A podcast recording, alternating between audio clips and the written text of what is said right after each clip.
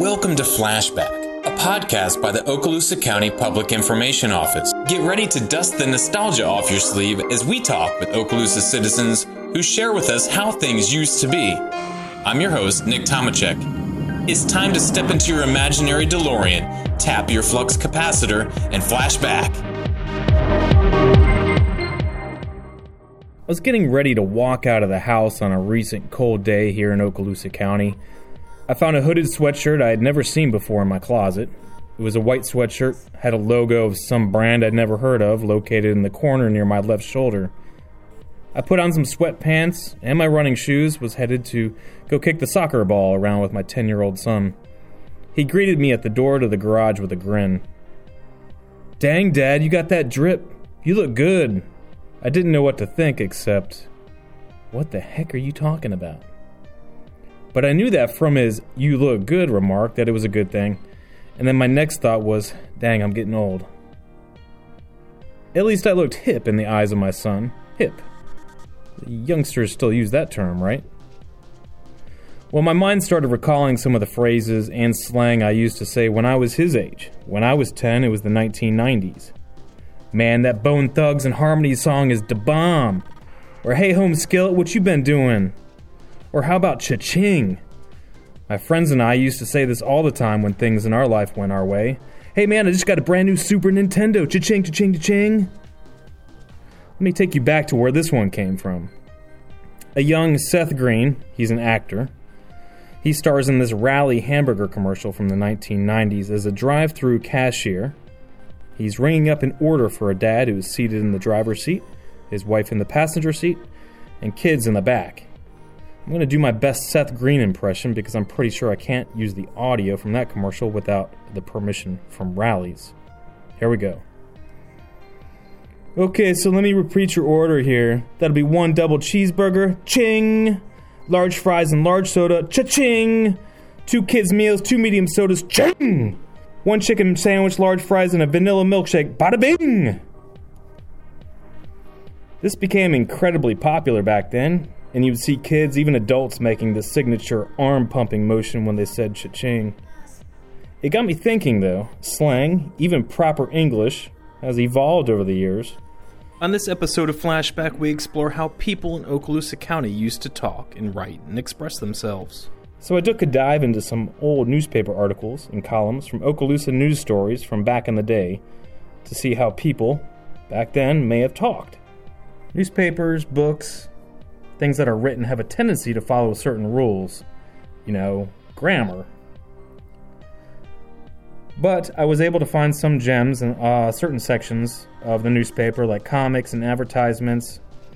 So let me take you back to July 1st, 1966. Let me set the stage of what's going on here in the world in Okaloosa County.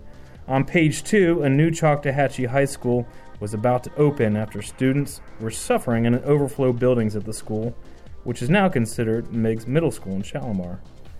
Due to the student population and overcrowding, they put the students in old barracks buildings. These things didn't have air conditioning. Max Bruner Jr., the superintendent at the time, is quoted saying, Get the children out of the barracks. And in that same edition, there was a comic strip called Priscilla's Pop. Priscilla looks to be a young girl, elementary school aged, and she's climbing on the family couch and playing with the dog. Her dad comes in holding a stack of bills and says, If the prices keep going up, we're going to be in trouble. The next panel in the comic has him continuing on, this time looking at his wife, and he says, I mean it, Hazel. We'll have the wolf at the door. The young Priscilla, not totally understanding what it meant, walks out the front door and whistles for the wolf. Pretty funny. But don't worry, Priscilla, I wasn't too sure what it meant either. I looked it up. Wolf at the door was a phrase that meant to ward off poverty or hunger, as in, example, they didn't earn much, but it was enough to keep the wolf from the door. I'll grab a sandwich to keep the wolf from the door until dinner time. And of course, we have some usual slang from the 1960s, some of which I use today, even though I wasn't even born yet, like bummer or far out or groovy. In that same 1966 edition of the Playground News, I came across an ad for the Tiki Room restaurant and cocktail lounge. They were advertising their famous smorgasbord. Whatever happened to restaurants using the word smorgasbord? It's a Swedish word. It was actually made famous at the 1939 World's Fair in New York, and I guess it caught on carrying it through the 1960s.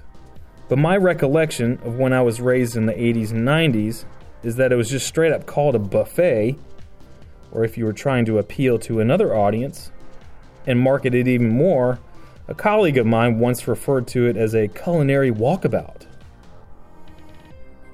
As long as the food walkabouts its way into my tummy, I shouldn't complain too much about what it's called, I guess. I don't plan to go through every decade with you guys, but I want to get to a few more.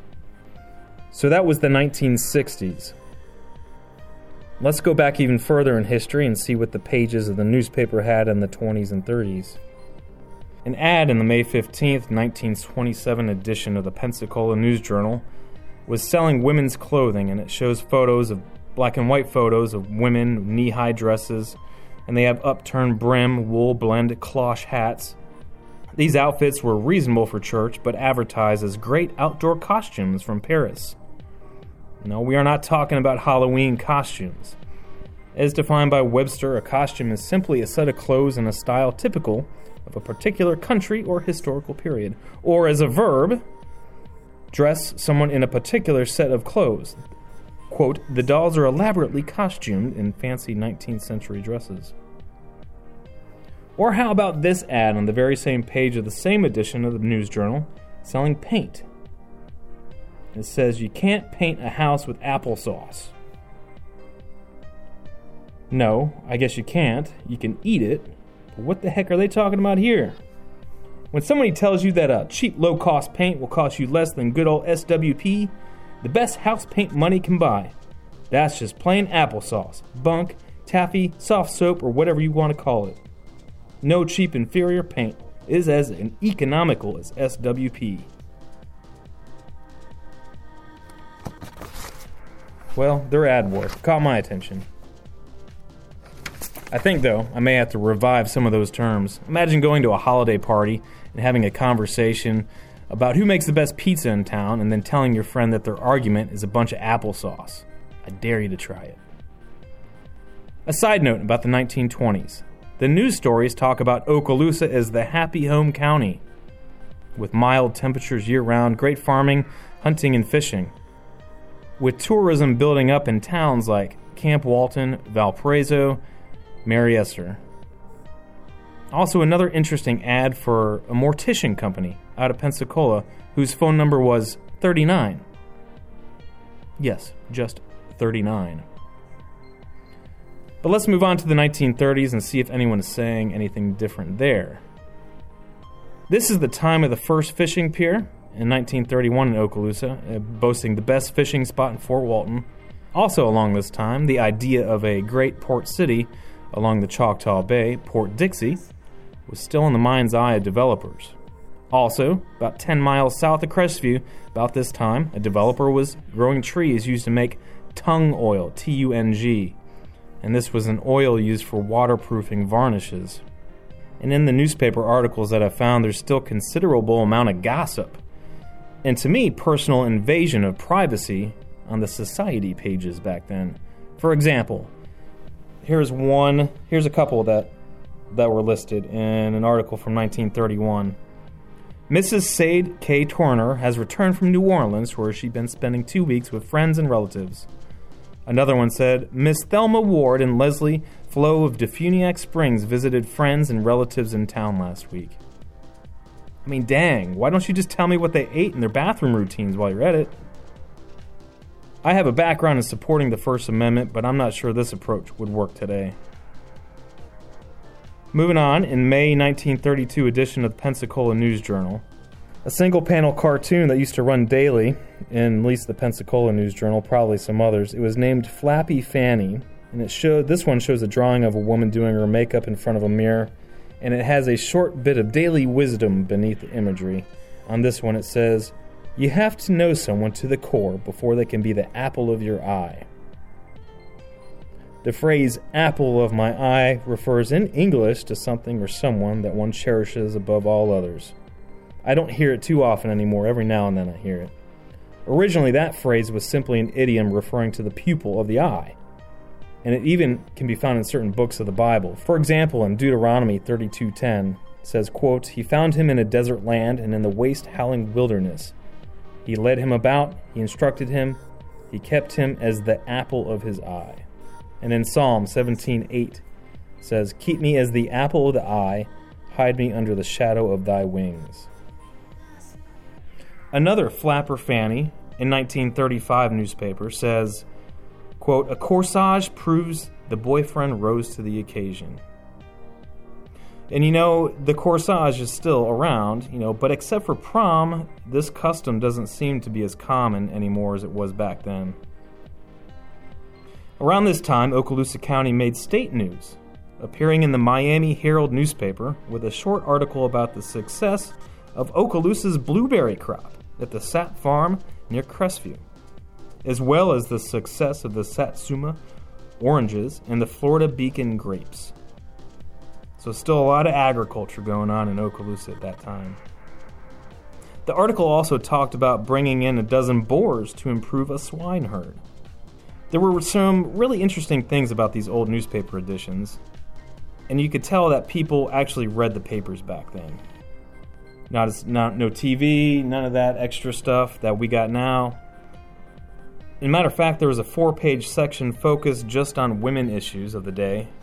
These were mostly uh, things that had to do with women organizations in the area and fashion news, so it had lots of pictures of the latest fashions. The number of short stories from around the state and the country were numerous too. It had there was like lots of little bits of info and it kind of reminds me of a Twitter feed, but in print. The other thing that was interesting was the size of the comics section in the 1930s. Some comics were a full page and told like a lengthy story, more than the typical Peanuts and Garfields that we're used to in modern days. In most ways, I feel the papers represented the tone and culture of the people living in Northwest Florida and in Okaloosa County. And though people wrote and spoke differently than we do now, people cared about the same things that we do today. We want good roads, good school buildings, plenty of recreation, and in general, a high quality of life. I hope you were educated a little bit more from this episode and maybe a little more hip, or maybe you feel it's all applesauce. This episode was written and researched by me, Nick Tomachek. This is a production of the Okaloosa County Public Information Office. Our theme music is composed by Jason Shaw on Audionautix.com. I hope you have a safe holiday, and remember, don't drink hooch and drive. I'll see you around town.